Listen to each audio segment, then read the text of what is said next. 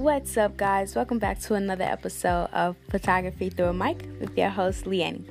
Make sure you keep those shutter speeds slow enough to catch all this value. Stay tuned.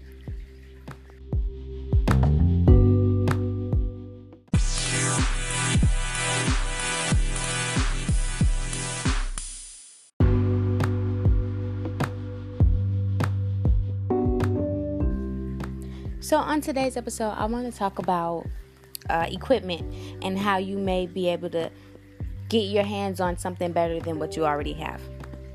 So, I network a lot with people, and one way that has worked for me is networking with other photographers and then in situations where you may need a lens that you don't have, but you know a photographer that does have, ask to borrow their lens it, it's really that simple. And doing that can really help um, improve your portfolio. Because if they have a better lens than you have or a specific lens that you have that you want to do for a shoot really work to make that shoot worth it so that you get some really really great images from that session. One because you won't have access to that lens whenever you please. And two have intentions to you know use that lens to showcase your improved skills. um, and again, I've done this. I have a friend, I have some, I have a whole bunch of photography friends, honestly, but specifically one who, or it's a couple and they both do photography. They have no problem problem letting me borrow one of their lenses. You know, as long as I give them, you know, uh, let them know in advance and see and make sure they don't need it for that day or that time period and I'm free to use it, which I'm so grateful for and so thankful of.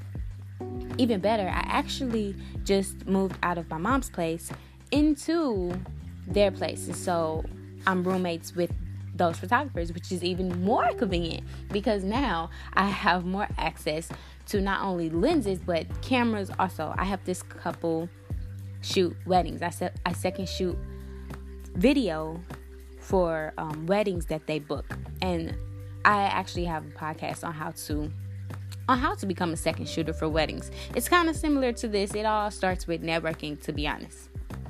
Um, and so back to you know borrowing other creatives' equipment.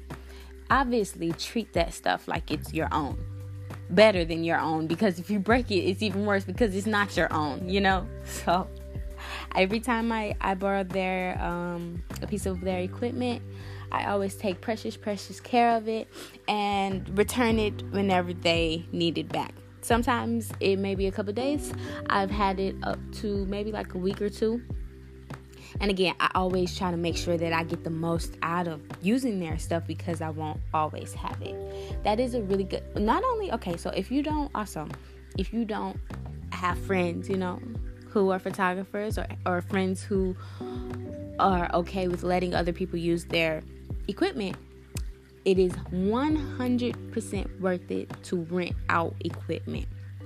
And when you rent out equipment, again, have strong intentions on creating images with this equipment that will showcase your skills, that you will eventually take these images and add it to your portfolio.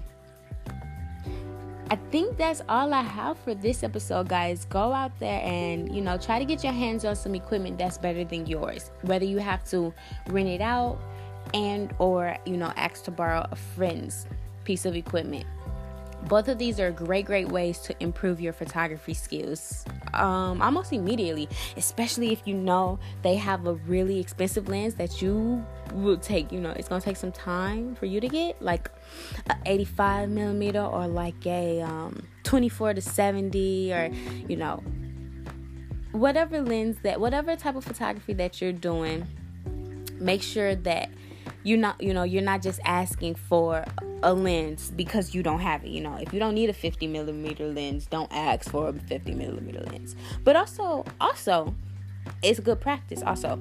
So even if you don't have intentions on using these images for your portfolio because you've never used this lens in the first place which i've been there also um, then just practice with these lens. Get familiar with the new lens you know. See if you even actually want to put money into actually purchasing that lens, you know?